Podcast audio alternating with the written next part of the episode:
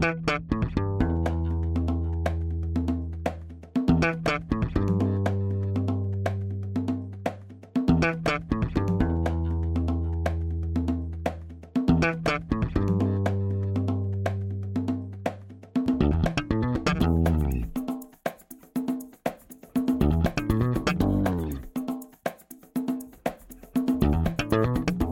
Este é o Tapa da Mão Invisível, podcast destinado àqueles que querem ouvir ideias que abalam sociedades e que não são ditas na mídia tradicional. Bem-vindo, Paulo Fux. E aí, Júlio, tudo certo? Tudo beleza? Como é que tá? Olha, aqui em Porto Alegre estamos caminhando para o impeachment do presidente, do prefeito, desculpa. E vamos ver, acho que vai dar uma melhorada, né? Porque não dá mais. Mas a dúvida é. melhora os lugares? Eu não sei se o Brasil melhorou depois do impeachment da Dilma. Tu não acha que melhorou, pelo amor de não Deus? Sei. Não sei, a gente não tá acha que melhorou? Bosta, a gente tá enfiado em um monte de bosta. Eu acho que o, o centrão que falava Dilma tem que sangrar até o fim, eu acho que eles estavam certos desde o início, cara. Ah, peraí. Eu tenho lá minhas dúvidas se a Dilma não deveria ter sangrado até o fim, ficar até o fim daquele mandato e hoje não seria um Brasil bem diferente. Mas é, ah. é SIDA, é, tra é trabalhar no SIDA e não, não vamos, vale a pena. Antes de eu responder essa bobagem que tu acabou de falar aí, ao meu ver, vamos chamar o Vernan para nossa conversa também. Vernan, que, que, tu acha? Tu acha que o Júlio tá falando bobagem, para dizer uma palavra bonita, ou não? Bom, uh, tudo bem, Júlio? Tudo bem, Paulo? Aí, obrigado por mais uma vez estarmos fazendo, estar com vocês fazendo esse episódio. Passada a tentativa do impeachment do Donald Trump aqui nos Estados Unidos e né, um possível impeachment do Marques lá em Porto Alegre. Who cares? Eu, Bom, eu acho que o Júlio, eu discordo um pouco com o Júlio e concordo um pouco com ele. Ou seja, eu vou ficar em cima do muro. Eu não gosto de ficar em cima do muro, mas eu vou ficar. Eu acho que o impeachment da Dilma foi uma coisa boa no início, porque trouxe ou fez vir ao poder, pasmem, um dos melhores presidentes da história moderna do Brasil, o senhor Michel Temer, por incrível incrível que pareça, reforma trabalhista, tentou implementar algumas coisas. Claro que, politicamente, é, essa questão do impeachment da Dilma para responder o Júlio aí, eu acho que foi algo bom, sim, tá? Foi algo bom para a política brasileira e até para a economia brasileira, porque deu aqueles três, quatro, cinco meses meio maybe, olha aí, tô até misturando os idiomas, já talvez um ano de esperança para o povo brasileiro, não por causa do Bolsonaro, tá? Deixa eu deixar claro isso. Mas eu lembro muito bem que quando a Dilma saiu e teve aquela transição, uma das pessoas que eu admiro no Brasil, o Hélio Beltrão, presidente do Instituto Mendes Brasil, ele disse que o Brasil tinha a possibilidade de viver uma primavera liberal o que infelizmente não vai acontecer, não está acontecendo, não sei quando o episódio. não aconteceu! Não aconteceu. Dias atrás aí o governo brasileiro, e hoje vamos é, falar também um pouco da economia brasileira, perdeu duas estrelas. O Paulo Uebel, que nem vocês me corrigiram, Uebel, não, eu falei o Ebel, o Ebel, Paulo Webel e o Salim Matar pegaram o bonezinho deles e pularam para fora da barca, que nem fez, ou quase fez o Andrés da Alessandro quando lá Meu é, Deus. Infelizmente é uma, é, é uma perda aí, né, para o governo brasileiro, para a economia brasileira. Então, o impeachment da Dilma, tentando responder o Júlio, teve aspectos positivos, negativos, mas eu acho que no final, Júlio, vou pender, Paulo, vou pender um pouco pro teu lado. O saldo foi positivo, senhores. Satisfação estar tá com vocês de novo. Esse comentarista de esporte TV aí, o time tava atacando pela direita, daí não viu, não tava, não tava dando certo, foi pela esquerda. E olha, foi bom bom, assim, né? O comentário. Vai, Júlio, faz a tua defesa mais apaixonada aí de por que, que deixar a Dilma era, era necessário. Cara, eu não sei. Na minha, na, na minha provocação, inclusive, eu mesmo disse que eu não sei se, se seria bom ou não, e a gente não pode trabalhar no, no plano do si. Mas a Dilma, nos seus seis anos de gestão, né, ela gerou esse, esse esse liberalismo todo que existe no Brasil hoje. Acho que mais dois aninhos teria mais liberalismo ainda. Eu não sei se tem a solução do Estado por dentro. É, é pouco provável que tenha. Uh, então, eu não sei se essa esperança de se consertar o Estado por dentro, que foi a queda da Dilma, que gerou muita esperança, tanto nas medidas liberais e tudo, gerou uma esperança que não está acontecendo e pelo jeito não vai acontecer. E discordo do Fernandes, sem ficar em cima do muro, sobre o Temer ser um cara, o melhor presidente. Ele pode ter feito muita coisa boa, mas ter colocado Alexandre de Moraes no STF, assim, ó, ele perde muitos pontos. Eu não sei o que ele fez de bom. Ele fez muita coisa boa, ok, blá, blá, blá. mas ter colocado Alexandre de Moraes no STF, cara, destrói o Brasil, assim, destrói o Brasil. Então, não tem solução, cara. Não tem solução. Por mim que ficasse a Dilma lá, por mim que assuma a Manuela Dávila na presidência daqui em 2022 não vai corrigir, cara. Não vai corrigir. Eu estou desesperançoso hoje. Estou pessimista com o futuro político do Brasil. É, a questão é a seguinte, né? Falando de Brasil, tinha aquele ditado que dizia que a solução para o, a saída para o Brasil é o aeroporto, mas nesse momento que nós estamos vivendo de ano zero, como eu falei anteriormente, ano zero depois de Covid, o ano onde as coisas todas mudaram para pior, não tem nem como sair do Brasil pelo aeroporto, né? O Brasil não pode vir para os Estados Unidos, não sei para qual país pode ir. Ah, mas pode sair de carro do Brasil, mas vai para onde? Para Venezuela, para Bolívia. Então, a saída para o Brasil não é nem mais o aeroporto e nem a rodoviária. É complicado. Claro que eu falo isso de brincadeira, mas é uma situação triste porque no impeachment da Dilma etc foi gerada uma certa esperança, mas eu vou ter que dar o crédito para toda a comunidade libertária do Brasil, a galera que falou inclusive, né, aqui nesse podcast que eu escuto, foi falado isso mais de uma vez. Pessoas como Fábio Osterman anunciaram: Bolsonaro não tem, infelizmente, nada de liberal, muito menos de alguém que vai buscar a economia de mercado. É uma pessoa corporativista, conservadoras e conservador, ele diz nos costumes. Então, é, muitas pessoas não estão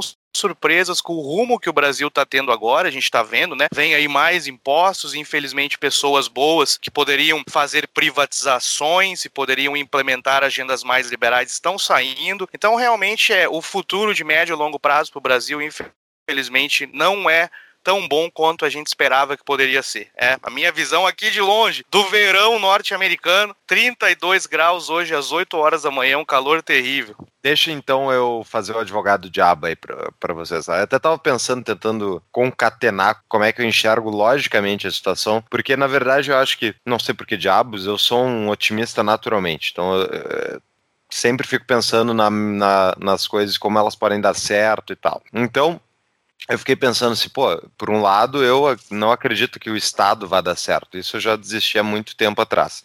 Não tem como dar certo. Eu concordo nisso que o Júlio levantou, de que a Dilma ajudou a promover muito o liberalismo e o movimento liberal brasileiro. No entanto, primeira coisa, assim, a política, seja Dilma, seja Bolsonaro, seja a avó do Badanha, não sei se é uma expressão brasileira uh, ou é só uma expressão gaúcha, Júlio, sabe me dizer? Talvez até porto alegrense alegrense, então a avó do Badan, enfim, a avó de alguém. Uma pessoa aleatória. Partenon, Bada Bento Gonçalves, pai Partenon.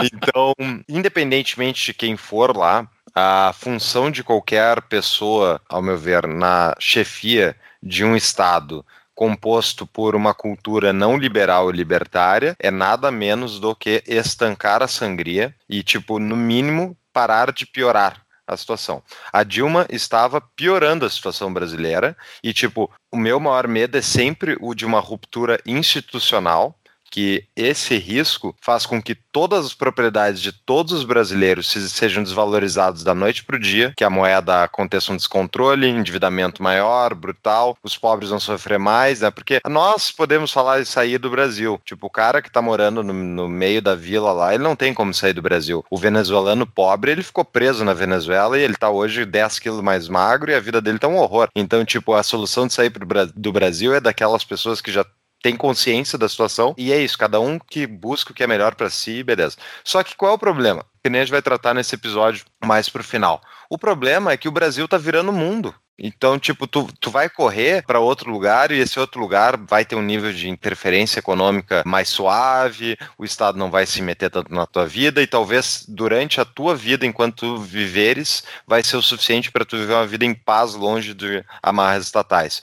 O problema é que não há nenhuma garantia disso e, segundo, que há sim um conserto global, um, uma tentativa global de unificar políticas públicas, unificar governos, de fazer ligações governos, corporações e políticas, abre aspas, públicas aí, para um nível que a gente nunca viu antes, que é o que tá lá no The Great Reset, que a gente vai falar no final. Então, tipo, o meu medo é tu sair que nem o Vernan. O Vernan saiu do Brasil, saiu de Porto Alegre, está tendo uma vida certamente melhor em termos materiais, em termos, enfim, de estrutura, de economia do que ele tinha no Brasil. No entanto, os problemas culturais americanos, a esquerda intromissiva, a direita reacionária, isso existe também. A única diferença é que eles estão sentados discutindo sobre um patrimônio adquirido maior do que o patrimônio adquirido brasileiro. Porque se tu vai olhar para a plataforma de governo do Partido Democrata da parte identitária, Green New Deal, essas coisas, é petismo, é petismo. Os caras são petistas, entendeu? E o que mais eu fiquei, tipo, assustado foi ver a reação global ao Covid. Tipo, foi ipsis literis, igual em todos os países. Da China ditatorial a Porto Alegre, a Brasília, qualquer lugar, os caras trancaram todo mundo em casa. O único país que não, não trancou todo mundo em casa, a Suécia, virou motivo de chacota global por parte desses caras.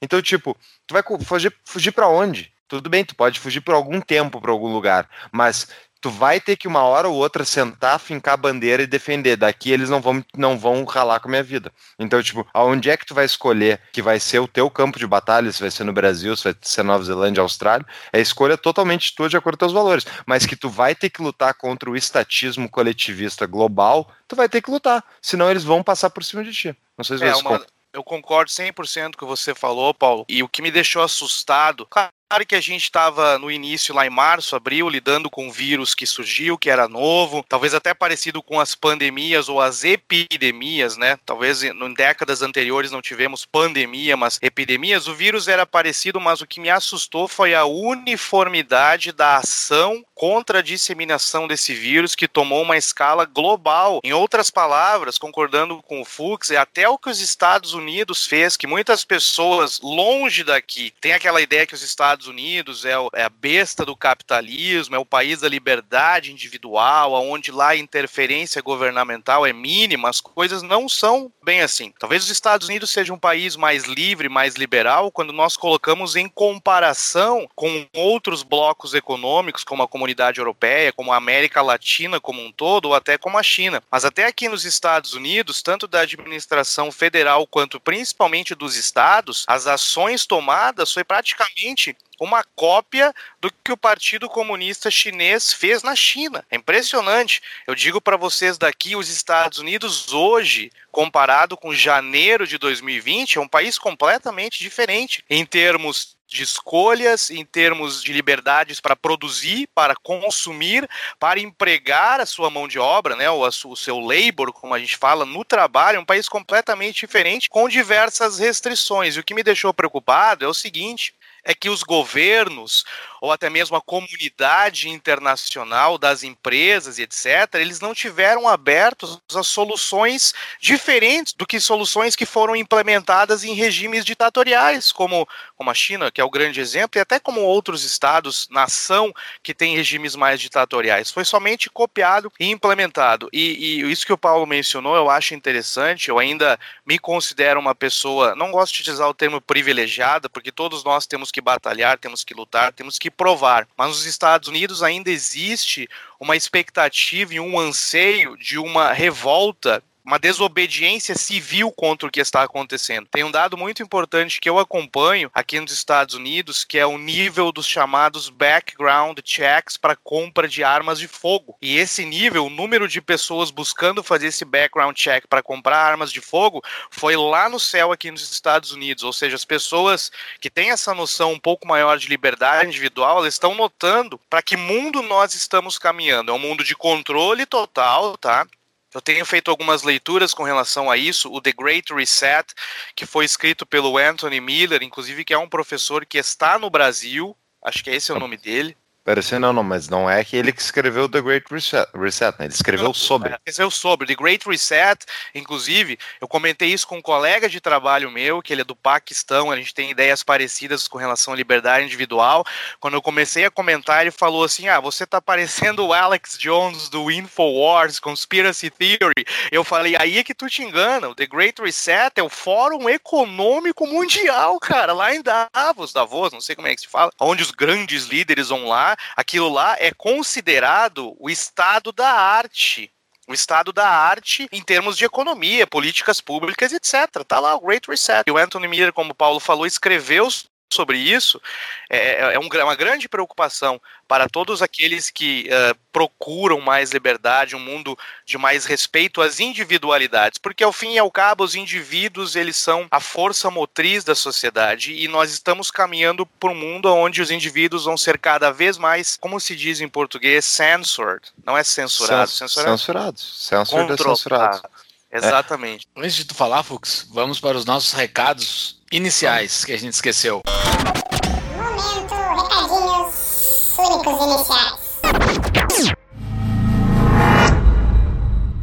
Just a young gun with a quick fuse. I was uptight. Buenas, Júlio. Eu acho que foi um episódio bom para fazer aquele descarrego, né? Que Exato. É, carregado depois de tanto. Tipo, a gente tem que fazer episódios muitas vezes e ouvir coisas que a gente não concorda e a gente enfim, vai rebater na medida do possível, e é sempre bom ouvir ideias conflitantes, mas o Conexão Boss acaba sendo aquele episódio no qual a gente dá mais a nossa opinião mesmo, cheia de seus erros e acertos. E eu gostei. Eu dei bastante opinião.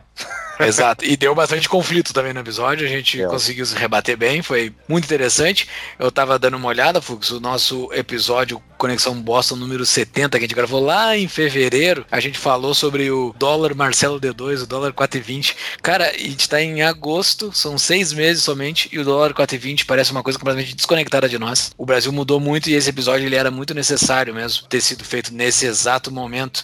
E falando em dólar, quem quer nos apoiar e tá morando fora do Brasil e paga em dólar, tá cada vez mais barato apoiar o TAP. Então, faça um apoio, tá cada vez mais barato. Nós temos 15% aproximadamente de pessoas que nos escutam fora do Brasil. Então, pessoal, quem vai fazer um apoio é pouquinho aí, é, é quase nada. Vai fazer o menor apoio nosso para entrar no grupo que é de 10 reais, faz um apoio dá menos de 2 dólares. É facinho, facinho. Quer saber como é que faz o nosso apoio? Entra no apoia.se barra tapa da mão invisível, escolha o seu apoio de acordo com o seu bolso e de acordo com o seu gosto. E também tem a opção de pagar em Bitcoin. Então fica a dica, a carteira está no site. Temos também os links dos nossos apoiadores, nossas empresas que patrocinam então o Tapa. Fica o convite para vocês entrarem pelos links do site e a gente vai ter novidades ali agora na página de cada empresa também. Temos a Amazon, que é uma maneira então pela qual você pode comprar o livro que está na show notes. A gente não botou o livro, né, Júlio,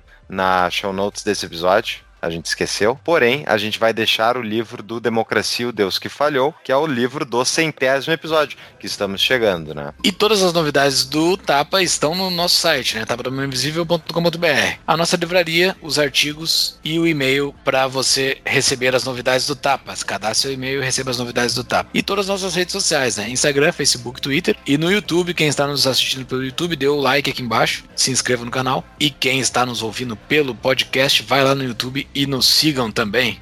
Para completar, o Júlio, eu e o Thiago produzem o Tapa. Estamos no Twitter também. Entrem lá no Twitter do Tapa e tem os nossos arrobas para vocês verem as bobagens que a gente diz durante a semana. Exatamente. Não é só uma vez por semana bobagem, tem lá toda, todo dia. Voltamos então.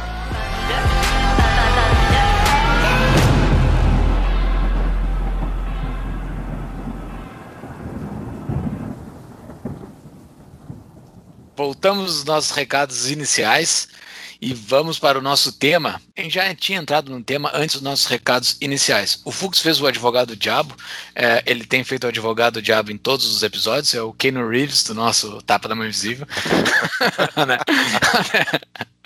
Até, isso é um, sobre a imagem do Tapa da Mão Invisível. É a primeira vez que nós estamos fazendo um episódio em vídeo com o Vernan Wolf. Então, quem quer conhecer o Vernan Wolf, entre no nosso YouTube e vejam quem é esse, esse rapaz misterioso que mora nos Estados Unidos, mais precisamente em Boston. Vocês nem para me avisar, né, tia? Aí é, aí é, aí é complicado, remela no olho e tudo mais. Tô brincando. Assim, cara, o Fux, tu falou daquela situação de que temos que evitar uma ruptura institucional. É basicamente aquilo que o Gustavo Maltas nos, nos explicou no episódio que ele esteve conosco, que faz todo sentido. Que é a minha, que é o meu, a minha dúvida, a minha questão de dúvida se de fato impeachment a Dilma foi de fato bom. Entraria por uma ruptura institucional? Eu não sei se entraria, provavelmente não. Mas. Isso eu quero dizer, deixar ela. Deixar, deixar ela podia exato, caminhar para uma ruptura. Uma ruptura institucional, eu não sei, eu tenho a minha dúvida também. Mas a gente não está distante de uma ruptura. A gente está, a gente está com um STF hoje de um, de, agindo de modo que está buscando uma ruptura. Parece que eles estão provocando que se ocorra uma ruptura. Eu não sei porquê, eu não sei. A gente talvez no futuro daqui lá, a gente estava gravando esse episódio em 2020. Lá em 2040, nós vamos ter relatos do que ocorreu no Brasil de fato nessa época. Mas deve estar ocorrendo muitas coisas por, por detrás ali nos bastidores que esses caras estão se engalfinhando e eles estão levando para uma ruptura. Assim, é, é claramente tá Congresso e o STF contra o Bolsonaro. Eles querem derrubar o Bolsonaro de qualquer forma, ao meu ver, assim, análise bastante leiga de quem está vendo de fora e eles querem uma ruptura. E o Bolsonaro, pelo jeito, ele não vai ter outra coisa para se fazer a não ser buscar uma ruptura. E a ruptura da via do Bolsonaro é bastante tensa, é bastante terrível. Teve uma reportagem da Piauí, da revista Piauí, que saiu esses tempos, que eu não sei a procedência, se é de fato verdade aquele relato dito por uhum. aquela reportagem, mas eles dizem que o Bolsonaro gritava dentro do gabinete dele dias atrás, nós estamos gravando em agosto, dias atrás, em maio, naquele negócio do celular, que o STF queria pegar o celular dele, gritava: Eu vou intervir, eu vou intervir. Se isso é verdade ou não, a história vai nos contar. Mas um veículo que aparentemente é confiável, falou isso com fontes fidedignas. Então, eles estão se engalfinhando, está se levando para uma ruptura. Então, assim, a gente trabalha no C, né? Não dá para trabalhar no C. Se C vai ocorrer, se tivesse feito isso, eu não sei se a manutenção da Dilma levaria para uma ruptura, mas eu acho que estamos indo para uma ruptura de qualquer forma. O STF perdeu, ao meu ver, a sua, a sua legitimidade não é legitimidade, não sei como é que se fala, tá? Mas o STF, a função da Suprema Corte dentro de uma instituição estatal é interpretação em último nível da palavra, né? Daquilo que está escrito. Tá? Eu tenho que interpretar em último nível. Eles, eles estão distorcendo escrachadamente aquilo que está escrito. O significado das palavras para eles está, eles estão escrachando. Assim, a palavra que significava isso já não significa mais. A gente tem um episódio sobre isso, sobre filosofia da linguagem, né, com o professor Marcos Boeira o STF fazer isso, aparentemente eles estão tirando a validade deles mesmos. Eles estão indo por tudo ou nada, assim, eles estão se debatendo, é o peixe que está fora d'água ali, ele não tem mais nada para fazer, a não ser se debater para tentar achar água. Eu acho que é isso que eles estão fazendo, eles estão indo por tudo ou nada, eles estão indo para uma ruptura aparentemente. E a gente está chegando nessa ruptura com ou sem impeachment da Dilma, com ou sem impeachment do Bolsonaro, e o Estado não vai se resolver com isso. O establishment é extremamente forte, não está deixando o Bolsonaro fazer nada. O establishment é forte. Para mim, esse era o grande, era a grande bandeira do Bolsonaro para mim, eu como, como cidadão brasileiro, eu achava que o grande ponto do Bolsonaro era ele era anti-establishment. Mas ele perdeu, ele perdeu essa briga. Ele, ele, ele tinha uma bandeira forte que para mim ele perdeu completamente essa briga. Ele não serve mais para nada para mim. Se ele, se ele não conseguir ser algo contra o establishment, para mim ele, ele não serve para nada. É, eu quero fazer alguns comentários com relação ao Bolsonaro, STF, rapidamente. A gente vai começar a falar sobre é, a tragédia, que eu chamei de tragédia, que é alguns, alguns números sobre a economia economia brasileira. Inclusive é interessante, né? Eu quando venho conversar com vocês aqui é geralmente sobre alguma tragédia. O episódio passado foi sobre a grande arrogância fatal que estava acontecendo no pico da pandemia, tragédia. Um dos episódios anteriores era sobre comércio internacional, guerra comercial Estados Unidos, China, tragédia também. então hoje, antes de falar da economia brasileira e alguns números, essa questão do Bolsonaro, eu gosto e me preocupo de como vai a economia. Isso é uma das coisas que eu olho mais, tanto nos Estados Unidos quanto no Brasil e etc. Eu já sabia que o Bolsonaro era um pouco mais, era um cara estatista, era um cara corporativista, ele não ia reduzir o Estado como até eu, entre liberal clássico e libertário, eu gostaria e etc. Mas no combate à pandemia, olhando como quem está longe aqui, vocês podem me corrigir, tudo que foi implementado no combate ao coronavírus não foi orientação do Bolsonaro. A tragédia do Brasil no coronavírus, economicamente e até em termos de saúde pública, que às vezes querem colocar na conta do presidente, eu não sei se ele tem culpa disso que está acontecendo, é uma coisa que a gente pode debater. Com relação ao STF, o que eu noto é o seguinte, bem como o Júlio falou, a, a, o STF, a Suprema Corte de um país, eu não vejo isso no Brasil como acontece nos Estados Unidos às vezes. Aqui nos Estados Unidos, a escolha de quem vai para a Suprema Corte define a eleição do presidente de tão importante que é aquele branch, né, aquele órgão na interpretação das leis, porque aqui se espera que aquela galera vá interpretar a Constituição dos Estados Unidos, seja de maneira literal ou seja com algumas interpretações um pouquinho mais modernas. A, a escolha de quem vai para a corte define quem é o presidente dos Estados Unidos. Aconteceu com o Trump em 2016, talvez aconteça em 2020, porque tem uma uma senhora, não me lembro o nome dela agora, que ela é da Suprema Corte, que ela está com uma saúde complicada, grave, eu não sei quanto tempo ela tem mais, pode definir a eleição. Eu não vejo no Brasil assim essa preocupação às vezes de quem vai estar na Suprema Corte. Talvez porque o STF não tem mais credibilidade ou o que eles fazem lá, a população não se importa tanto, entendeu? Pô, eu discordo totalmente disso e até porque lembro que alguns anos atrás a preocupação do Brasil é que o brasileiro só se preocupava com futebol e, e a escalação da seleção e tal. Hoje em dia todo mundo sabe os nomes dos ministros do STF. Todo mundo sabe o que eles estão fazendo. Tá todo mundo puto da cara olhando esse negócio, dizendo isso, isso aí não vai dar.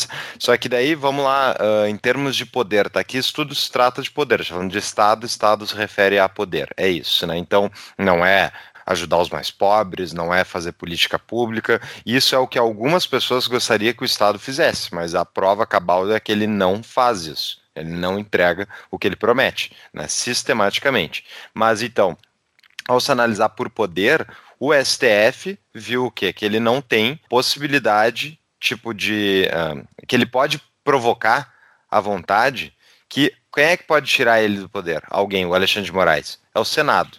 Quem são os senadores que estão lá? É um bando de gente que deve ter um monte de processos presos no STF. Ou seja, quem controla a pauta do senador que vai, é o STF. Quando entra em conflito com os dois, quem manda é o STF. Porque senão ele, ele eh, deixa de dar vistas naquele processo específico lá, que aquilo vai lá, o cara vai perder direitos políticos, vai perder reeleição, vai perder um monte de mamata que ele já está trabalhando há muitos anos para manter. Então o STF mantém o poder. Por outro lado, o que, que o Bolsonaro, ele se defende como anti-establishment, ganhou poder assim, mas ele não é anti-establishment. Inclusive foi falado aqui nos primeiros episódios do Tapa, que a gente falou sobre a eleição do Bolsonaro. Vernan, eu acho que tem que te lembrar, tu falou que tu estava esperançoso. Tu falou, ah, não, olha, olha o discurso, discurso, primeiro discurso do Bolsonaro ao tomar posse, vamos, mais Brasil, menos Brasília, blá blá blá. É, bullshit. Se demonstrou bullshit. E eu falei na época, é mentira. Ele não acredita mesmo nisso. Então, tipo, posso estar errado, posso não saber o que eu estou falando, não tem como estar na cabeça dele. Mas os atos demonstram o quê? Que ele está mais preocupado em manter o poder dele. E a, a briga com o STF favorece o Bolsonaro. Isso é uma coisa que, tipo, ele se posicionar como o cara anti-STF, mesmo que ele não tire, ele não precisa tirar ninguém do STF para manter o poder. O objetivo dele é manter-se no poder, é manter a família no poder. Então, tipo, enquanto ele puder se antagonizar com o STF, é bom para ele. Por que que tu vai fazer? Tu vai votar no petista para tirar o cara do STF? Não. E tipo, vamos lembrar qual é a maior força política do país? É o antipetismo. Qual é a segunda, talvez, maior força política do país? É o anti-STF. É tipo, é uma coisa que os caras estão se transformando. Então, tipo, o cara que se posicionar e estiver mais perto de manter o poder contra eles, vai ser favorecido. Mas eu concordo contigo, Júlio, que a gente pode estar caminhando para uma ruptura, tá? Mas essa ruptura toda vai se basear justamente no quê? Nesse poder e como é que é, o que, que importa esse poder? Ele importa dinheiro. Quanto dinheiro está passando pela mão desses caras? Quanto dinheiro a economia está gerando? Uma economia próspera ou, enfim, crescendo gera mais capital, mais capital gera uma. pessoas vão votar mais na pessoa que está no poder. Tipo, todo o sistema se mantém. Por que, que agora está em crise? Está faltando dinheiro. É tudo massa falida, governo do estado, do estado, da prefeitura, e agora a União é todo mundo massa falida. E esses caras são eleitos para administrar a massa falida. Então, tipo, tá acabando o dinheiro e daí vai sim, vão se engalfinhar por cada centavo do que eles comandam das nossas vidas. Ter uma renda extra é sempre importante. Agora na Mutual, além de lucrar investindo, você pode gerar uma renda adicional como agente autônomo de crédito. Traga bons tomadores e investidores e receba até mil reais por cada empréstimo ou investimento efetivado. Entre pelo link do Tapa para nos ajudar a medir o tráfego enviado para os parceiros. Conheça mais em tapadamãoinvisível.com.br barra mutual. Então, Wolf, me traz os números da pandemia aí, o que eles fizeram com o Brasil e com o mundo. E eu, antes, só para pontuar, tá? eu trouxe aqui o. Não, na verdade, fala tu, Wolf, e eu vou pontuar com o relógio da dívida global do The Economist, né, uma revista uh, regressiva, como regressista, como eu estava falando antes. Né? Ela é, uma, uh, é um jornaleco de esquerda, ultimamente, mas eles ainda anotam alguns números aí globais, então de vez em quando é bom dar uma olhada. E eles têm o relógio global de dívida pública do mundo. Só para antes de eu falar, Chutem qual é o valor da dívida global. 90 trilhões de dólares. Júlio, quanto tu acha que é? 91. Tudo acima de 90, daí eu ganho, né? Eu vou dar uma dica por que, que eu chutei, porque eu busquei um dado aqui para o nosso bate-papo, que o PIB mundial ano passado foi 88 trilhões de dólares. Então eu pensei, o mundo está quebrado, está endividado, eu vou chutar uma dívida global acima do PIB global. 90 tá, trilhões. Tá quase, tá 59 trilhões de dólares. Só isso, alto, surpreendido só. positivamente. A mim, só, entre aspas, é. claro. Mas olha, Pô, se a gente taxar os, os, os hiper ricos bastante, a gente paga tudo. É isso que vamos ah. Com certeza, gente. com certeza. Bom, eu realmente, é, comentando o que o Fux falou realmente anteriormente, quando o Bolsonaro começou, estava com uma expectativa positiva, não só pelo discurso do Bolsonaro, mais Brasil, menos, menos Brasília, mas por aquele discurso do Paulo Guedes, quando ele falou os piratas privados e as criaturas do pântano político, me lembro até hoje, eu pensei, agora vai.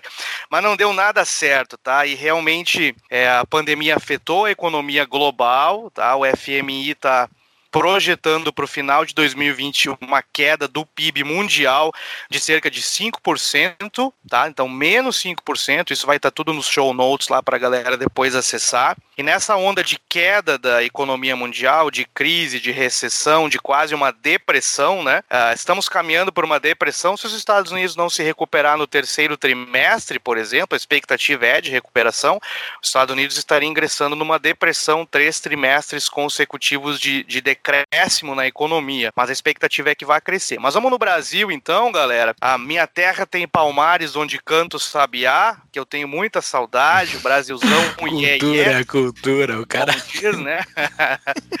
é. Não lembro nenhuma do Mário Quintana, então sou um porto-alegrense de Araque, mas tudo bem. Nós temos dados do segundo trimestre da economia brasileira, tá, galera? O decréscimo do PIB foi de menos 9%, entre 9 e 10% negativo do PIB, comparado com o primeiro trimestre que caiu menos 1%, então a economia brasileira está, esteve indo ladeira abaixo, mas a, a esperança é que o pior já passou. Uh, os analistas concordam, tanto de um dado que eu procurei aqui do Instituto Brasileiro de Economia, quanto do IPEA. Eu sempre busco algo alternativo ao, ao Instituto de Pesquisa Econômica Aplicada, que é o IPEA, que o IPEA é um órgão do Bolsonaro, né? Vamos conversar, é um órgão do governo vai sempre maquiar lá as informações. Então, o Instituto Opa. Brasileiro de Polêmica. denúncia.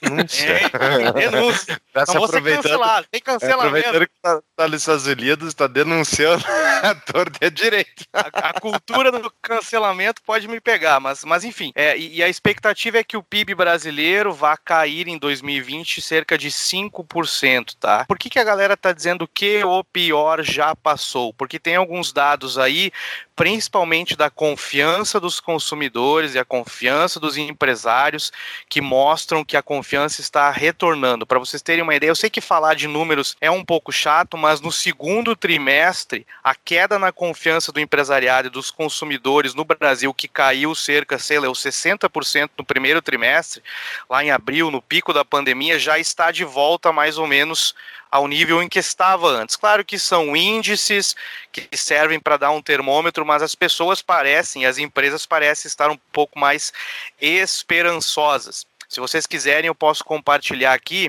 Claro que quando fala em PIB, a galera que que foi enganado pelos livros de macroeconomia lá, que tem o cálculo do PIB, consumo mais investimento, mais gasto do governo, blá blá blá. Eu tenho alguns dados aqui por setores para compartilhar se vocês quiserem depois, isso no lado da demanda. E o PIB no lado da oferta, né, que é a, conjugação de tudo que foi produzido e ofertado na economia, que seriam serviços, indústria e o grande agronegócio brasileiro, posso aí também compartilhar alguns números de como estão esses setores, porque a queda foi brusca e a recuperação que parece estar em curso é um tanto quanto heterogênea. Tem setores que estão se recuperando, principalmente o agronegócio, né? Claro que o câmbio lá em cima está favorecendo o agronegócio. E outro, outra variável que está positiva muito bem no ano é a exportação, tá?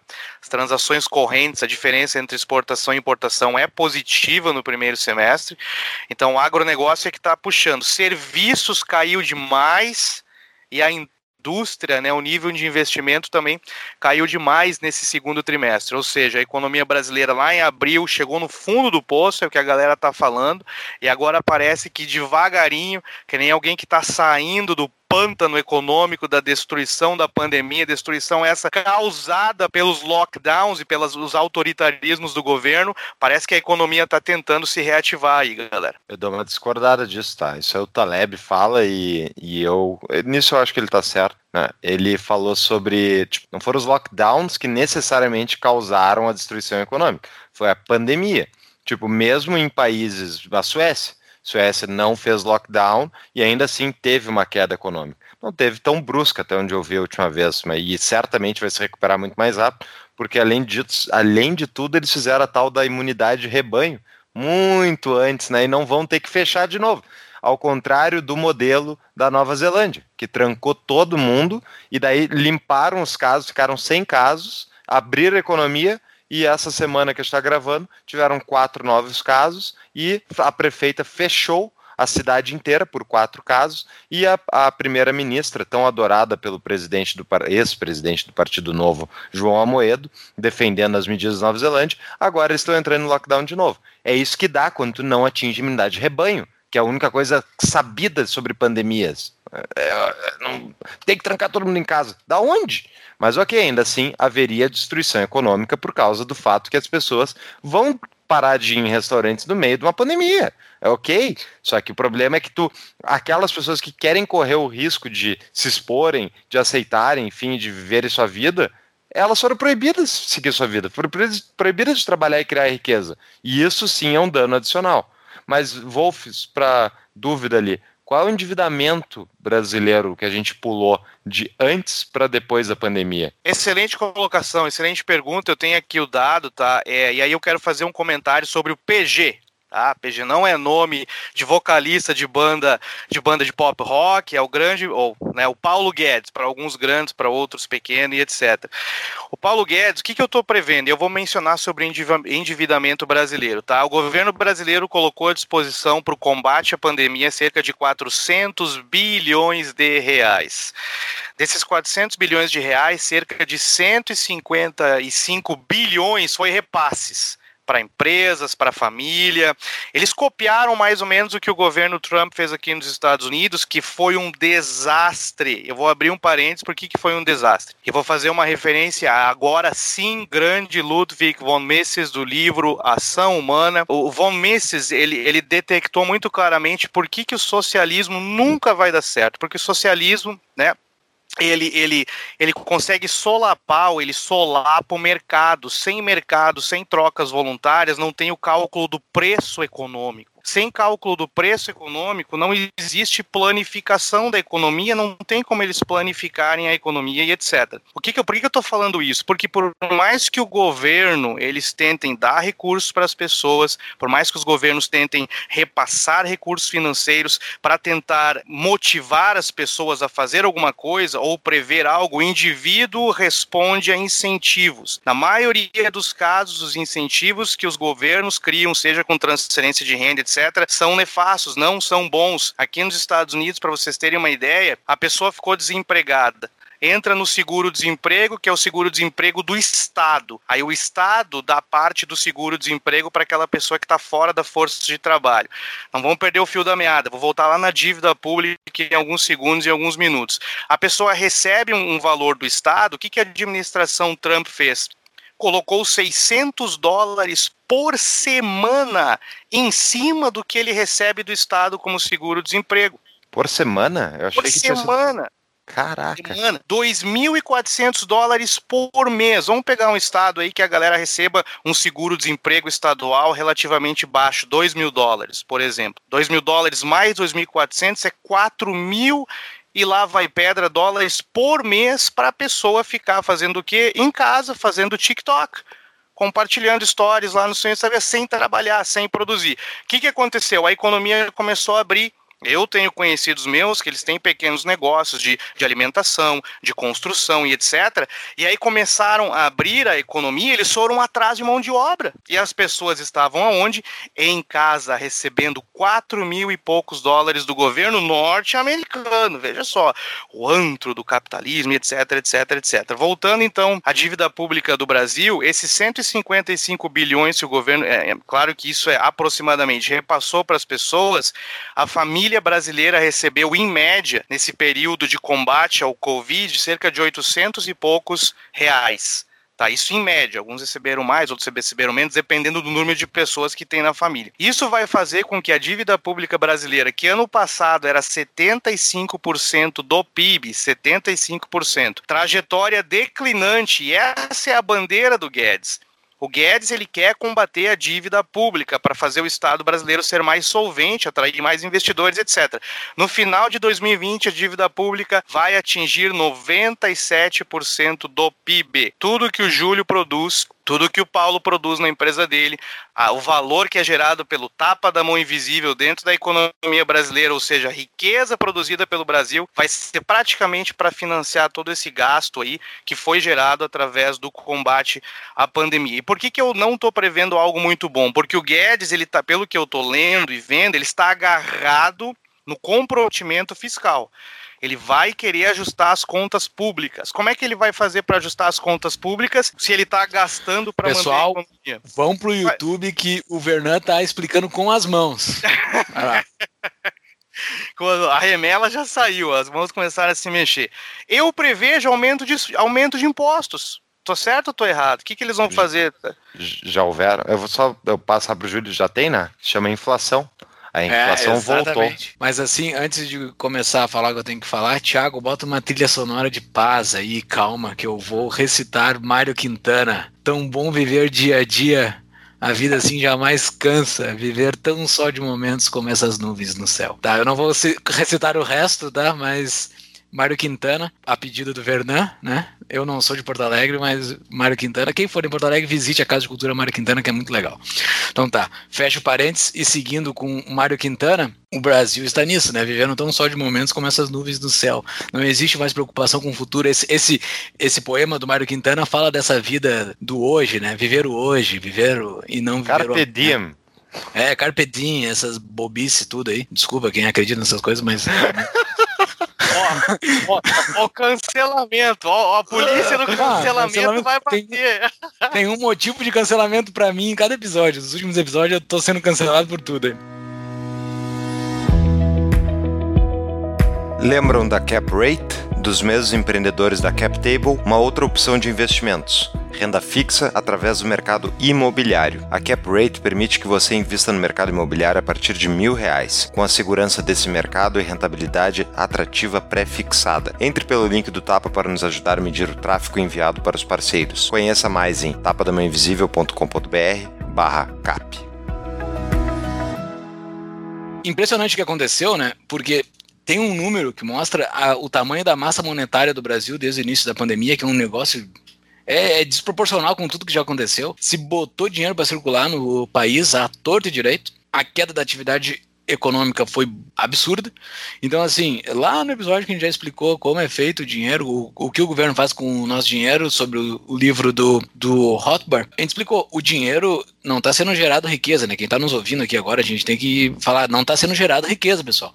Pior, não está sendo gerado riqueza e está se botando massa monetária para circular, isso com certeza vai ter uma inflação, né? E agora estamos no início de agosto, já apareceu o primeiro IGPM 10, aquele, né? O IGP 10 que já mostra que a inflação se foi, né? Se foi, disparou. Os números de alimentos estão bastante altos. Tem um vídeo que eu vou colocar no show notes do Fernando Urich explicando que os números de alimentos, a inflação não está disparando muito porque várias outras coisas caíram, né? Principalmente tudo que é atrelado a combustível, que o preço do combustível despencou bastante, né? E transporte também não está se circulando mais, então os preços de transporte despencaram, então está maquiando o número geral da inflação, mas o número de alimento, que é aquilo que dói no bolso de todo mundo, isso está sendo impactado muito forte no Brasil e pelo jeito o novo normal é aquele velho normal da década de 90.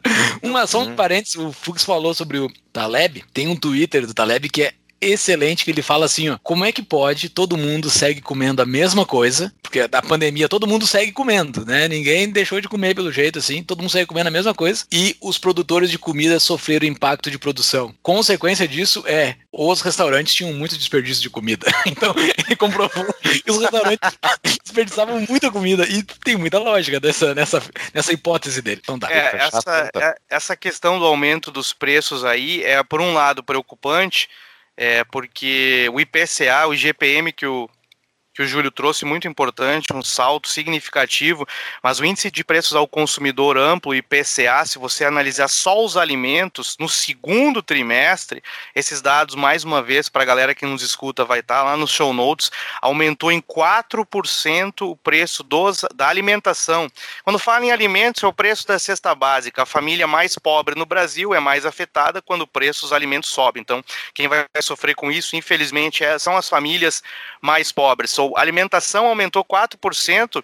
A expectativa de inflação do Brasil para o final do ano, para vocês terem uma ideia, é 1,6%, ainda comportada, abaixo da média, ou a, abaixo da meta, desculpa, de inflação determinada por aquela instituição tirânica chamada Banco Central do Brasil, como é qualquer outra instituição monetária controlada no mundo pelos governos e etc. A meta de inflação 3%, a expectativa de inflação ainda está baixa para 2020, 1,6%. Só para eu finalizar o que eu falei antes, é, o consumo das famílias, uma das partes na, do PIB pelo lado da demanda, expectativa é que caia 10% em 2020. O investimento, que é uma das coisas que poderia dar esperança de uma reativação econômica, econômica, né? É, isso se não tivesse pandemia, quando a gente fala em crescimento econômico, crescimento de produtividade, aumento da oferta disponível de bens e serviços, a gente lá olha para o investimento em maquinária e em capital. O investimento para 2020 no Brasil queda, expectativa, claro, 22%. Terrível. As exportações é o que pode salvar. A expectativa é que as exportações cresçam aí 2%. Então, tudo isso corrobora para aquilo que eu falei anteriormente, que em 2020 o PIB do Brasil caia. Eu não sei se eu falei em 2020 o PIB do Brasil, acho que eu falei só do trimestre, mas o PIB do Brasil em 2020, a expectativa é que caia 6%, acompanhando mais ou menos a queda do PIB mundial, que a expectativa é que caia aí 5%, ou seja, uma destruição de riqueza brusca, como nós não tínhamos visto ainda. Vamos pensar se para facilitar para aquelas pessoas que não têm, enfim, não são chegadas na, na economia, para a gente simplificar, vamos fazer uma conta de padeira aí, tá? Vamos pensar assim: a economia brasileira ela gera, digamos, 100 Uh, reais de produção anual. Tá? Atualmente, somando funcionalismo público, endividamento e todas essas outras coisas que a União, estados e municípios pagam, a gente chega aí, digamos, a 40 do produto interno bruto consumido. Esse produto interno bruto consumido sistematicamente, ano após ano, é 40. Reforma administrativa não veio, essa é a grande razão pela qual Paulo Ebel supostamente saiu do governo, e talvez outros liberais pulem fora também, porque é, não atacou-se a causa da principal, uma das principais causas de, do gasto desenfreado do governo brasileiro. Então, assim, dos 100 reais produzidos anuais, 40 todo ano tem que ser pago, ou seja, sobrou 60 60 para o resto. Tá? Agora vamos pegar o seguinte: 60 reais. Desses 60, quantos foram de consumo e de simples das pessoas físicas e jurídicas simplesmente gastando para se manterem, para não piorarem a condição financeira delas e uh, social ao longo daquele mesmo ano?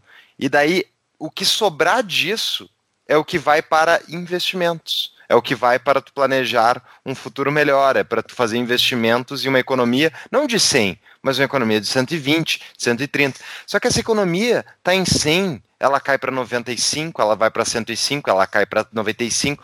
Ela não cresce, ela não sai do buraco e a conta anual dela é muito pesada. Então isso tudo implica em quê? Que o Brasil não consegue investir e ao não investir, o Brasil não consegue aumentar a sua produtividade. E não aumentando a produtividade, ou seja, fazer mais com menos, não existe uma alocação melhor de recursos, a pobreza se perpetua.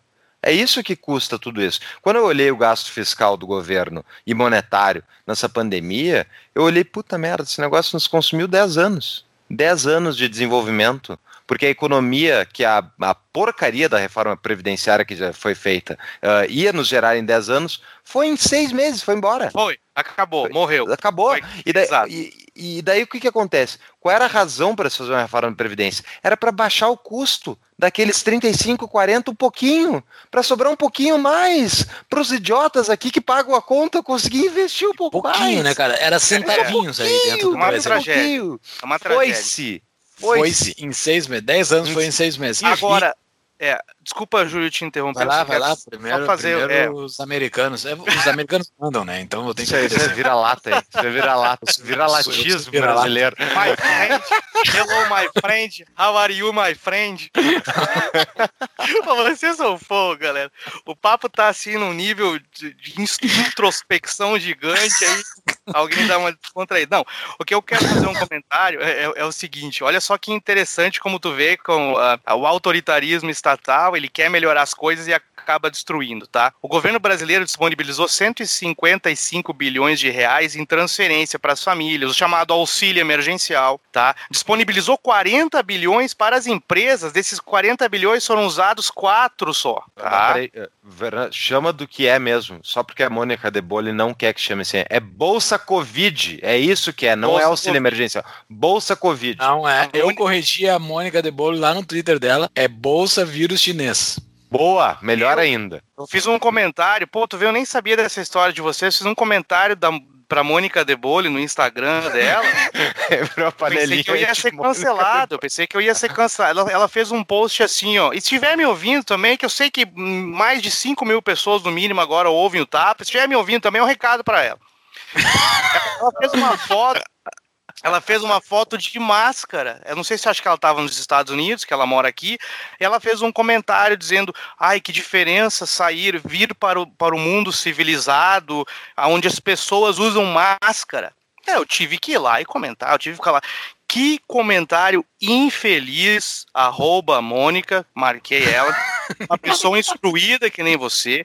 Quer dizer, agora, quando a pessoa tem a liberdade individual, talvez ela não tenha Covid, talvez ela tá, tá praticando distanciamento social, se ela não usa máscara, tu tá querendo dizer que ela é uma bárbara, ela é um bárbaro. Que comentário infeliz. Aí veio, aí, sabe, que assim como o Bolsonaro tem gado, é, é o, o Boulos tem gado, a Mônica Debole tem os gadinhos dela, os caras vieram para mim no Instagram me criticaram. Você é, é, não quer usar máscara. Olavo de Carvalho, Alex Jones, Infowars. Eu fiquei na minha, eu falei, pô, que comentário infeliz é? Mas o comentário que eu, que eu queria fazer é o seguinte: veja bem, exatamente, bolsa Covid, bolsa vírus chinês. Já vi que eu posso falar vírus chinês sem, sem ser cancelado, então tô tranquilo. É, o bolsa Covid, ou esse auxílio emergencial, o bolsa vírus chinês, como eu falei anteriormente, ele deu em média para a família brasileira 800 reais, 845 on average. Na média, esse é o valor. Sabe o que, que aconteceu com o consumo? Caiu 10%, como eu falei anteriormente, porque o governo fechou grande parte do lado da oferta da economia, que eram os serviços tudo errado, cara. Aí o governo tá gastando dinheiro dando para as famílias. O que aconteceu daí, e foi interessante que o Júlio compartilhou, as pessoas começaram a colocar na poupança. Aumentou o nível de poupança, a caderneta de poupança, né? No Brasil. Aí o governo tá me dando dinheiro, né? Daquela que, do, do dinheiro que o governo rouba das outras pessoas através desse termo tecnocrata chamado impostos. Aí transfere para essas pessoas, elas não têm onde gastar, que tá tudo fechado, cara. Exato. E, e um outro ponto sobre a poupança é o seguinte, né? Um número que a gente não consegue medir, a gente não sabe ao certo, mas que aparentemente dá pra gente chegar numa, numa, numa conclusão, é que o corona tá gerando uma grande desigualdade. Ele é um dos grandes geradores de desigualdade da nossa era, assim, da nossa da nossa era, assim, desde que a gente está vivo aqui, nós três. Porque não existe distribuição mais mais atroz da riqueza do que nesses últimos seis meses. Dois exemplos disso que ocorrem é a poupança disparou, a quantidade de pessoas que estão acumulando dinheiro disparou, e por outro lado a inadimplência disparou também. Então, assim, tem umas pessoas que estão completamente atoladas em dívida, que não conseguem rolar sua vida para frente, e outras estão juntando dinheiro nesse, nesse, nesse meio tempo. Então, as pessoas estão ficando com uma quantidade de riqueza acumulada discrepante no decorrer da pandemia, por posições de vidas diferentes, não só de renda, né, de riqueza acumulada, que para mim é isso que de fato importa. Oi, perfeito, Julie. Vamos pensar assim, no Brasil, né? Olhando macro, não precisa nem olhar número, isso é uma coisa óbvia.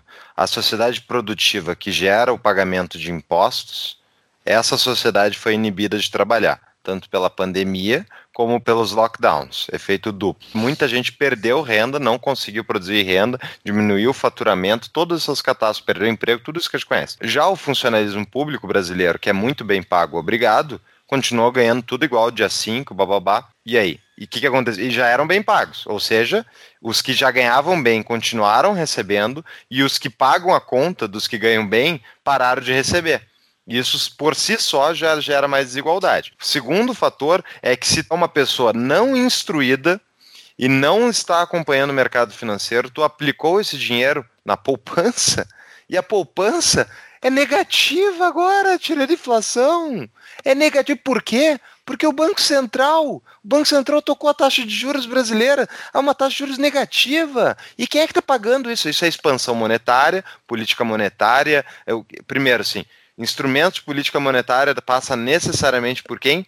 Pelos bancos, que são delegações, uh, são autorizados a operar pelo Banco Central. Então, nisso, tu já dá uh, essa injeção de liquidez se dá através dos bancos. Ou seja, os banqueiros ganharam dinheiro nos Estados Unidos, no Brasil, porque é eles que são o instrumento da política monetária de distribuição desse capital, dessa liquidez. Ah, vamos emprestar dinheiro para os empresários quebrando. Quem é que vai emprestar o dinheiro? É o Banco Central que aporta mais dinheiro, libera compulsório e tal, para os bancos comerciais ganharem mais dinheiro tá certo? Tem a inadimplência e tal, mas é eles que escolhem no final das contas e, portanto, esse dinheiro passa automaticamente por eles, ganham mais dinheiro. E segundo, o principal, o mercado, as pessoas migraram também de aplicações financeiras e foram para a bolsa de valores. Somente quem tem dinheiro na bolsa de valores é quem tem patrimônio.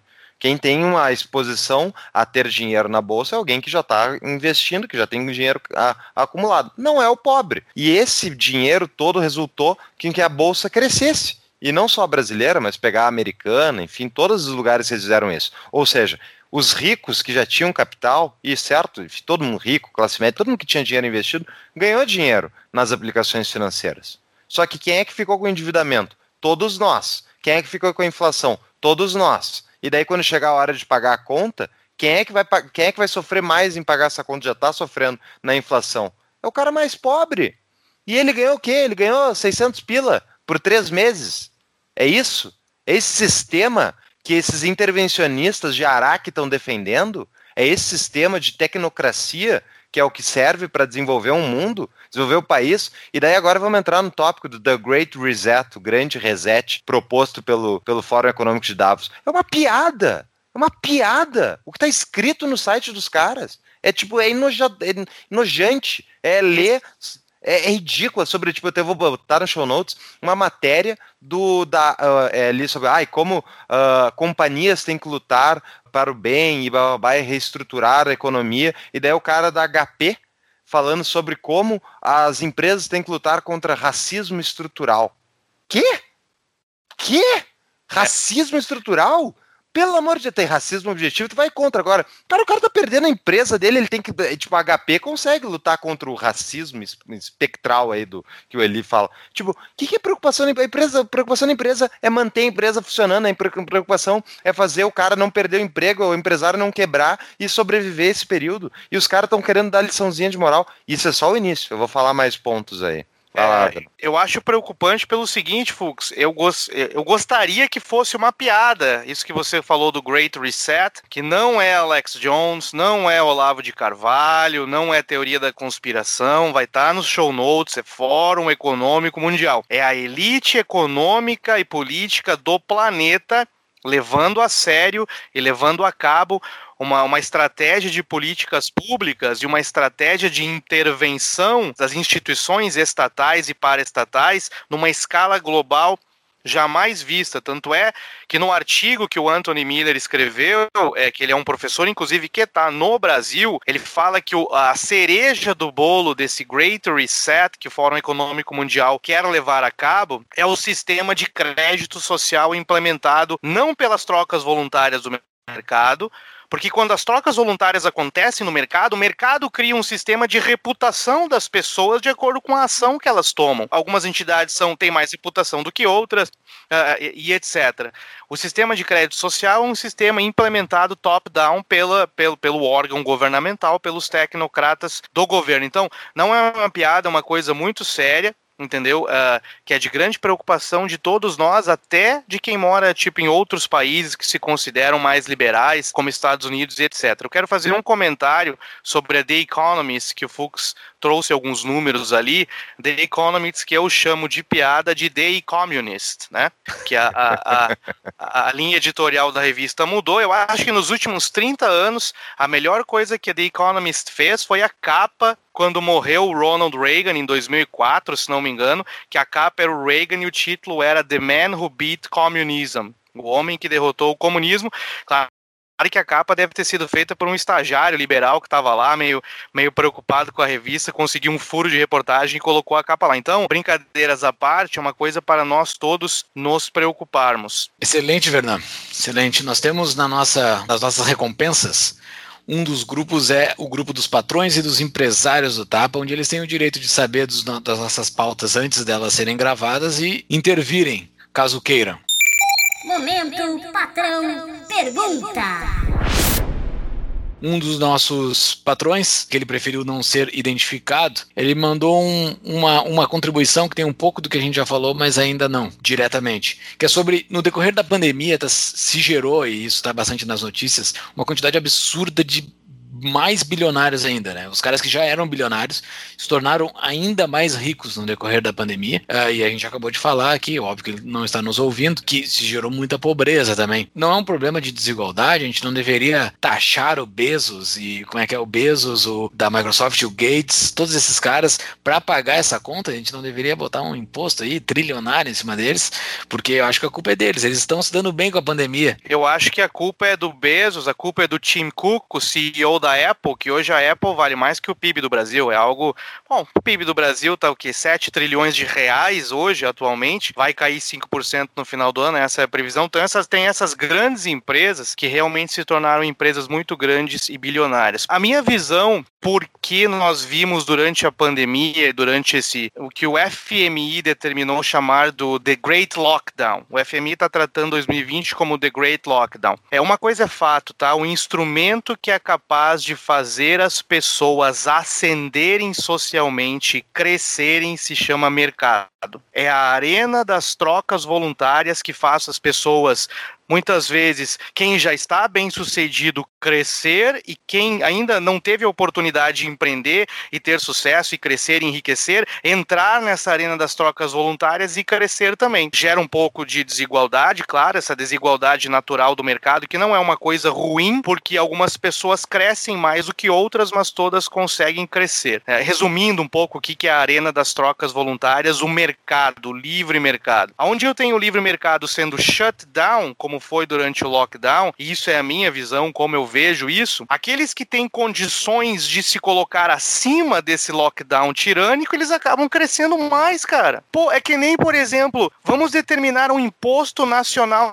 sobre as grandes, uh, sobre riquezas. Quem vai poder ser beneficiado com isso? Aqueles que têm mais dinheiro para ir embora do país, entendeu? Então eles fecharam a arena das trocas voluntárias, é o mercado o average citizen, aquela pessoa que poderia ofertar sua mão de obra, abrir o seu negócio e crescer, ela está shut down, ela está parada. Quem tem condições de crescer? Os bilionários, as grandes corporações que muitas vezes em conexão com os governos conseguem se tornar mais bilionários. A minha visão é essa: o livre mercado foi fechado e isso aumentou ainda mais a desigualdade. E vale a pena frisar, desculpa, quem fechou o mercado não foi o mercado, não foi uma crise determinada pelos fundamentos mercadológicos, pelas decisões individuais, não. Quem fechou o mercado foram os órgãos governamentais e os governos e estados do mundo inteiro. É assim como eu vejo isso, entendeu? E tem Que mais uma resposta. IGTVs aí, IGTVs. E tem mais uma questão aí, que é o mercado acionário americano, o mercado de ações americano, está sendo propped up, está sendo retroalimentado pelo dinheiro do crédito gratuito aí que o Fed está inje inje injetando na economia. Isso aí. Fala, Bruno. Isso é sério, isso não é brinquedo. Eu vejo pessoas brasileiros e até pessoas de outros países com as quais eu trabalho, eles tomam dinheiro emprestado, personal loan, e colocam no mercado de ações. Isso é bizarro. E daí o que acontece? Esse dinheiro que está indo então para o mercado acionário está justamente valorizando as empresas que estão bem posicionadas numa época de pandemia, que são essas de larga escala, de venda online, que é, é a do Bezos, enfim, companhia. E o ponto é, a fortuna deles está valorizando pela valorização do mercado acionário. Só que isso tem um, um, um cara que está injetando, um cara não tem um ente que está alimentando esse sistema com, com dinheiro da conta, que é estatal do dinheiro americana, que chama Fed. Então todo país tem a sua estatal do dinheiro, né? Eu não digo a que produz as moedas, no Brasil tem a que produz a moeda também, que é a Casa da Moeda, e tem a estatal do, do manejo do dinheiro. E a mesma razão pela qual a estatal local que fornece energia, água, o que for, para qualquer pessoa em qualquer lugar do mundo, não funciona, é a mesma razão pela qual o Fed não funciona, o Banco Central não funciona. E é ele que alimenta todo esse círculo vicioso que deixa os ricos mais ricos, enquanto põe a conta para os mais pobres. E daí os caras vêm e me chamam isso de capitalismo, de livre mercado. Isso é uma piada. E é isso que me deixou tão brabo com o Great Reset, tá? Primeiro, assim, os curadores do World... uh, World, como é, como é que chama? O WDO, não é? É, World- Development Não, World, Eco- World Economic Economic, Forum. Forum, yeah, Fórum. Econômico Mundial, yeah. o Fórum Econômico Mundial, ah, por exemplo, curadores para eles têm uma parte de parceiros e curadores. Quem é um dos curadores deles? É o Imperial College. É o cara é dos caras que fizeram essa essa coisa absurda tirada da cabeça de um de um técnico ah, dos lockdowns. Diga Eu vou falar. nem é, nem ele eh, seguiu o negócio, mas o ponto é, tipo, se tu for olhar o site, Ele foi pra trair a esposa. foi pra trair a esposa, ou mas é- pegar uma mulher casada Exato. que não era bonita. Não Não era é, bonita, cara. não vale a pena quebrar o É, lockdown. é. Bom, o valor é subjetivo, né, Júlio? Ah, Exato, exato, exato. o, po- o ponto Ah, não é... é nada, não é nada. Vamos falar sério, não é nada, não é nada. Não, a verdade é que eu Não, vou, cara. Não, tô brincando, tô brincando. Falou mas o que, eu ia. O, que eu ia comentar é que esses caras, todos eles estão lá no site do. Vai estar tudo no show notes, mas eles estão no site dizendo que o capitalismo tem que ser alterado, tem que ser resetado, porque o capitalismo não se preocupa em criar uma economia que inclua todos. E bibibi, blá, blá. É tipo, é um tapa na nossa cara, porque quem organiza esse fórum global e quem está lá são os presidentes de bancos centrais, os presidentes das corporações mafiosas chamadas estados. Eles que estão lá se reunindo e dizendo que o livre mercado não funciona. Só quem não deixa o livre mercado funcionar são eles.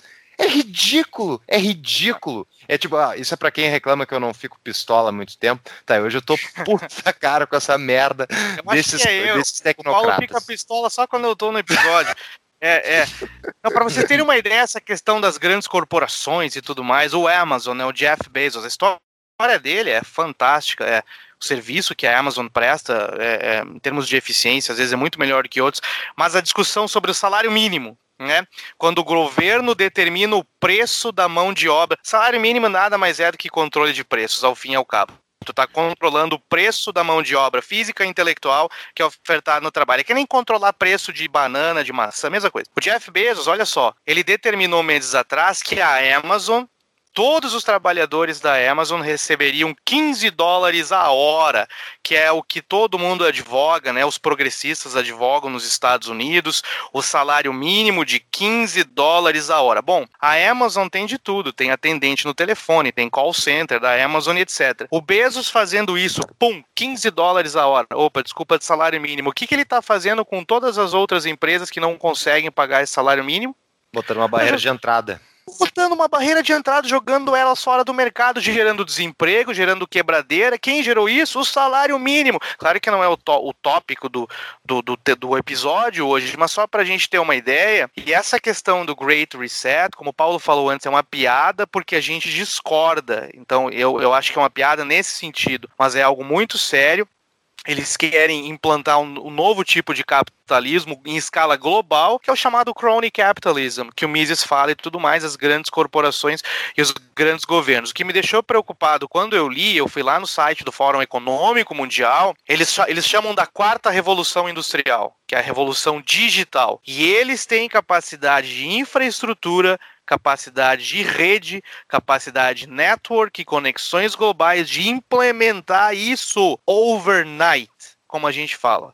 Tipo, em poucos dias ou num período de tempo bem curto. É, é, é, preocupante, entendeu? E pelo que nós estamos vendo agora com pandemia e tudo mais, o que me deixou chateado com essa questão é o seguinte: eu não nego o vírus chinês. Tá? Eu não nego o vírus. O vírus está aí. O que me deixou chateado foi a coletividade, a uniformidade nas ações para combater a pandemia. E eles dizem, mas nós ouvimos a comunidade científica. Não, a comunidade científica, eles discordaram em diversos pontos do combate à pandemia. A comunidade científica. Eles ouviram um lado dessa comunidade, para destruir as economias globais. É assim como eu vejo, e como eu falei anteriormente, não é conspiração, tá lá no Fórum Econômico Mundial, para criar um novo aparato. O Anthony Miller chama esse termo, aí, aí o, o Anthony Miller chamou isso, o, o, título é um pouco conspiracionista, mas ele chamou de New World Order, a nova ordem mundial. O que nada mais é do que uma nova ordem mundial, né? Enfim. A gente tem que ir para o nosso final, a gente já passou do nosso tempo, mas eu quero terminar o episódio que eu vou terminar numa nota otimista. Então, Júlio, Vernan, fale o que você tem que falar e eu permito-me deixar eu... nossos, nossos ouvintes não anestesiados negativamente aí com o que a gente falou. Deixa eu despejar meu minuto de lágrimas aqui, então. Vai lá. não, uh, cara, eu acho que a chanha, que se fala no Rio Grande do Sul, a sanha. Ah, cara, só, só para, a gente tá levando. Não, essa, essa não é do Parque, não, essa é do Leopoldina. Vamos distribuir, agora é Zona Norte. Vai do Leopoldina. Cara, gaúcho é foda, né? É impressionante. Os caras tão... podcast do Brasil ficou falando em gaucheza, só ter um ninguém Mas a senha, a senha. Assim, essa vontade de se fazer um governo global, ela é eterna, eu acho. Ela sempre existiu e sempre vai ter. E, e se tem muito interesse em se fazer isso, porque ser humano reage a incentivos, já foi falado isso, acho que em todos os episódios do TAP é falado isso. Esse é o incentivo dos poderosos, né? Quanto mais concentrado for o poder, melhor para eles. Então, o Covid nada mais foi do que uma oportunidade deles puxar essa pauta de novo. Eles vão sempre puxar essa porcaria dessa pauta. E, e vai ter que ter a gente eternamente falando eternamente contra essa pauta. Porque, assim, a gente já falou bastante aqui, já está no fim do episódio, não vamos dizer por que, que essa pauta é ruim, mas essa pauta é ruim. Ela prejudica o indivíduo, ela concentra poder ela faz com que a gente vire marionetes de pessoas que a gente não faz a mínima ideia de quem são. Isso ocorre em vários cantos do mundo e pouco provável que isso ocorra, porque para que se tenha um governo mundial ou uma ordem mundial é preciso um exército mundial. E os Estados Unidos não vai baixar a cabeça para isso, assim, ao meu ver. A não ser que o Biden ganha, daí o negócio pode virar, porque agora está com clima. Durante a gestão do Obama não teve um clima para se fazer isso, que nem tem o clima de agora para se fazer isso. Então, os Estados Unidos cedendo o seu exército para isso, tipo, fazendo uma grande paz mundial, um abraço. Imagina Biden e Xi Jinping fazendo um grande abraço mundial para fazer. Isso pode gerar, mas isso é uma hipótese bastante hipotética de ocorrer. Então, acho que não vai ocorrer tão cedo esse grande reset. Mas se for procurar aí na literatura, eu acho que uma vez por década a surge esse boato de se fazer um grande governo mundial forte, mas que eu acho que não é por enquanto. Bom, é, eu fui otimista, fui otimista, hein? Bom, em primeiro lugar, eu queria agradecer vocês mais uma vez aí, Júlio, Paulo, sempre uma conversa muito legal, muito gostosa de se dar, né, com, aprendo muito com vocês e a maneira como a gente faz isso é, é uma maneira muito legal, é, é um é uma hora assim de, de, de aprendizado e de um bate-papo que eu gostaria de ter mais vezes no meu dia a dia com os meus colegas de trabalho. Claro que pode ver que as palavras finais desse episódio que eu estou começando, é, falando um pouco rapidamente, vou pincelar Estados Unidos e Brasil, tá? A eleição dos Estados Unidos agora é um divisor de águas. Não que eu concorde com o Trump 100%, mas a eleição de Joe Biden e Kamala Harris, agora que ela que ela, ele pegou como vice-presidente ou candidata a vice-presidente, ele ganhando, não tem como negar, vai ser a coalizão Estados Unidos-China de novo. Já teve essa coalizão antes com o Obama, aí foi nas trocas comerciais coalizão Estados Unidos-China no mundo pós-Covid. E aí é bem pertinente que aconteça o que o Fórum Econômico Mundial quer implementar, que é essa ideia do Great Reset. A nova ordem mundial, como o Júlio falou, de 10 em 10 anos, ou de década em década, eles vêm com esse termo. Foi depois da Segunda Guerra Mundial, New World Order. Depois que acabou o padrão ouro, nova ordem mundial. Caiu o bloco soviético, nova ordem mundial. Então, eles estão de novo com essa oportunidade. Falando sobre Estados Unidos e sobre o Great Reset. Sobre o Brasil, os dados da economia que nós mencionamos, infelizmente, eu não vejo, uh, não estou muito otimista com relação ao futuro econômico do Brasil, porque o Paulo Guedes, por melhor que ele seja, tá? Por mais, uh, tipo, bem conceituado, por mais inteligente que ele seja, ele vai estar tá abraçado a essa questão da solvência do setor público. Ele vai querer aumentar impostos para reduzir o déficit fiscal, para reduzir a dívida pública. A esperança é que as restrições terminem cedo para esse para essa arrecadação poder ser financiada aí com atividade econômica, não que a arrecadação, não que imposto seja bom, não é isso mas eu não vejo assim muita esperança para a economia brasileira no médio e longo prazo, porque infelizmente né, foi copiado essas fórmulas que foram implementadas sobre a economia brasileira. Então, fecho num tom um pouco mais pessimista, claro, mas com um otimismo de ter programas ou, ou, instrumentos como o Tapa da Mão Invisível, esse podcast e outras pessoas que fazem a voz de um mundo mais liberal ainda estar, ainda estar aí disponível, sem ser cancelado, sem ser shut down e coisas que podem vir a acontecer, Júlio. Paulo, só mais uma coisa antes de passar a bola para ti.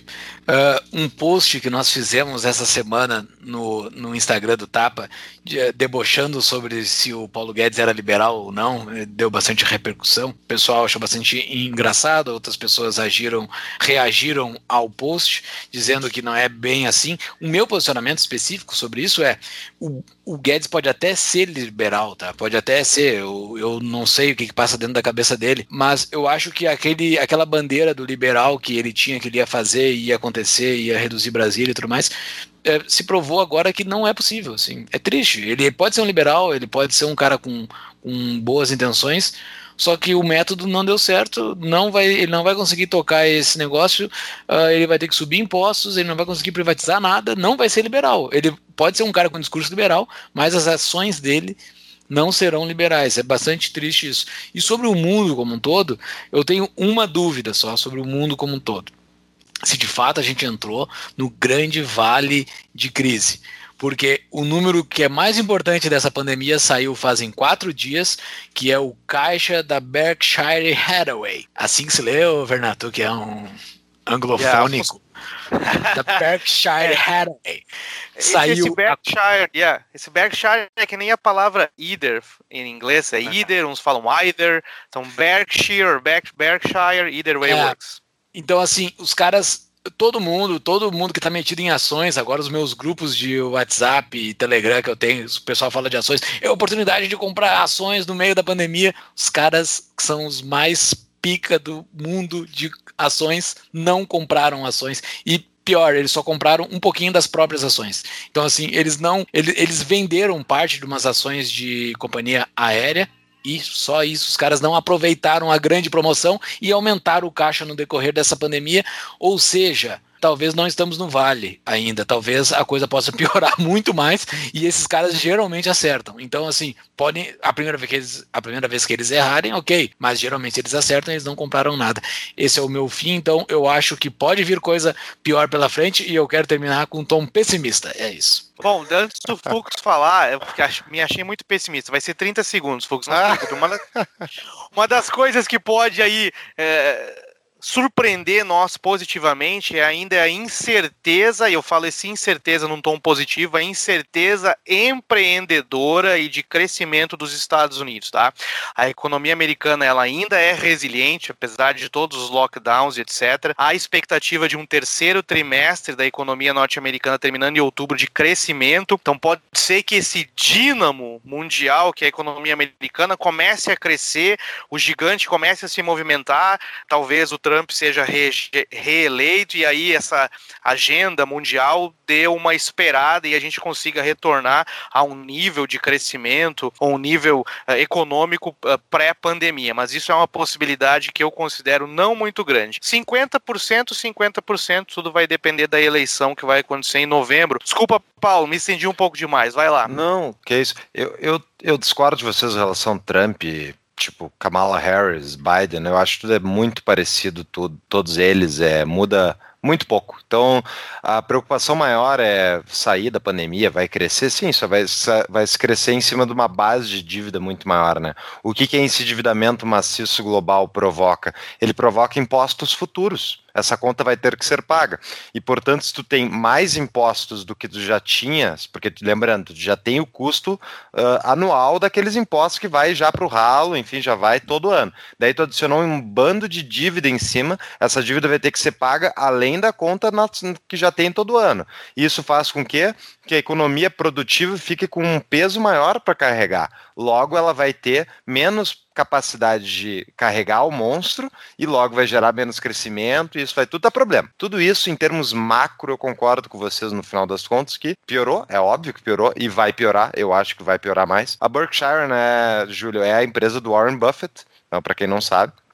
E agora por que, que eu sou um otimista, tá? Primeiro, primeiro ponto. Enquanto houver liberdade de expressão, esse é o, esse é o último bastião do liberalismo que se cair isso, a gente entra assim, no, eu acho daí é, é uma espiral distópica que vai Ah, a gente pode argumentar que sim, existe ataques à liberdade de expressão, isso sempre teve, tá pior, concordo, mas ainda é possível em certa medida, tu falar o que tu pensa em alguns lugares do mundo ocidental. Essa é a última grande briga que a gente tem que ter, especificamente na internet. Se eles tirarem o direito do tapa existir e de outros canais e outros lugares muito maiores que a gente de falar a verdade, isso sim vai fazer com que não aconteça a oposição a essas ideias. E daí tem uma coisa que joga contra eles, que é a mesma razão pela qual não funcionará o Great Reset, não funcionará essa coordenação global de, de atores internacionais e governos. Porque, primeiro, existem interesses muito conflitantes globalmente entre as ruling elites, entre as elites que dominam estados, os plutocratas, os corporativistas, eles têm interesses conflitantes entre eles. É, tu não consegue alinhar os interesses do Brasil e da, da elite econômica uh, estatal, enfim, que fica ligada ao Estado, e os governantes com a elite econômica e política de determinado outro país. Não é uma coisa fácil de fazer. Mas, principalmente, você aí que está ouvindo, nós todos individualmente temos a opção de nos prepararmos e de nos, nos, uh, nos prepararmos basicamente para isso. A gente pode se preparar para essa, uh, esse ataque, a gente pode preparar para um aumento de carga tributária, a gente pode se preparar para um Estado cada vez mais intrusivo, e tem várias coisas que tu pode fazer para seguir a tua vida, mesmo num ambiente mais opressor institucionalmente, que nem é o caso que está acontecendo em todos os lugares aqui. No Brasil, o Brasil, bom, os caras proibiram lockdown, blá, blá, blá, fecha, não pode abrir. Um monte de gente abriu as portas, ou trabalhou de portas fechadas. Isso aí é agorismo, meu querido. Isso aí é, é tipo, enquanto eles não te pegarem, tu vai conseguir tocar tua vida. Então, assim, a primeira coisa não faça, não vai lá necessariamente, tu não vai conseguir confrontar diretamente o prefeito da cidade e ganhar, isso tu não vai. Mas se tu quer atender teus clientes uh, na tua loja fechado, tu, tu atende, ninguém vai te pegar. Isso é agorismo. Então, isso é desobediência civil. Isso tudo resta a possibilidade. Mas, principalmente, tu tem que encarar assim, ó, não vai mudar, tá? O Brasil vai continuar gastando, pelo no mínimo nos próximos 10 anos, 40% do PIB para pagar a máquina.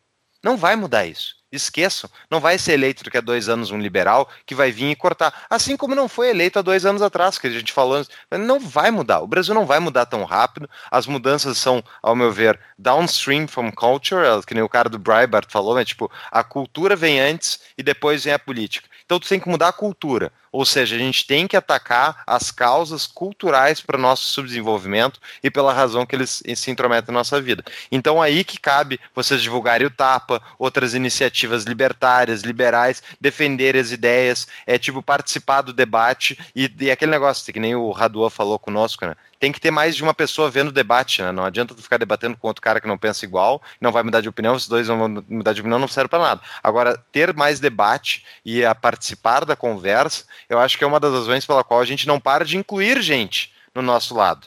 Porque o nosso lado tá certo, na nossa visão, obviamente, mas tá certo. A gente acha que moralmente é errado roubar, dinheiro das pessoas e atacar elas, e isso, ao meu ver, não tem como ser desprovado. E a outra coisa, é, em termos civilizatórios, e a outra questão é os exemplos de países que se desenvolveram no mundo são países que aplicaram políticas mais liberais. Quer dizer que o libertarianismo, o anarcapitalismo vai salvar o mundo. Não, mas políticas que seguiram esse sentido promoveram mais bem-estar social. Portanto, a gente tem a verdade utilitária e a verdade moral ao nosso lado, na, na minha visão. Isso torna o nosso argumento ele é, é esse é o problema que causa nas pessoas que, no, que, que discordam da gente. Uma hora o outro cara tem que concordar, a não ser que ele esteja comprado no outro time. Então, eu acho assim, é, a descentralização individual é o que permite a gente se proteger do Great Reset. Cada um faz o que quiser da sua vida. Tipo, não vai ter um policial grudado do teu lado, um policial do Fórum Econômico Mundial grudado do teu lado vendo se tu tá seguindo o que o Great Reset disse ou não. Agora, saiba que sim, eles vão cada vez mais aumentar o nível de controle e eventualmente pode se tornar um nível tipo credit score da China. É, pode chegar nesse ponto. Daí a gente perdeu a batalha. Se a China, é. se o PCC virar o Partido Comunista Global, daí, é, daí eu concordo que daí eu fico distópico. É, daí já é para distopia mesmo. É, o argumento do Anthony Miller é que eles não vai ter um policial do World Economic Forum do teu lado, mas vai ter um chip na tua mão. Você tá chipado, aí terminou. Essa questão que ele coloca do chip, do chip, né? Não chip, chip nas pessoas ou, ou esse tipo de coisa, eu acho um pouco conspiracionista, mas o que o Paulo falou é verdade. Enquanto tivermos a liberdade individual, ainda há esperança. É isso aí. Vamos lá então, pessoal. Que muito tratado, obrigado. Fux, que tratado. Excelente, muito bom. Embora eu tenha alguns pontos para te refutar, eu não vou te refutar hoje. Fica para o próximo Conexão Boston. Eu não ia dizer, eu também. ah, beleza. Deixa assim, irmão, mas, mas, mas é. Valeu, pessoal. Até Valeu. o próximo. Até o próximo. Valeu, galera.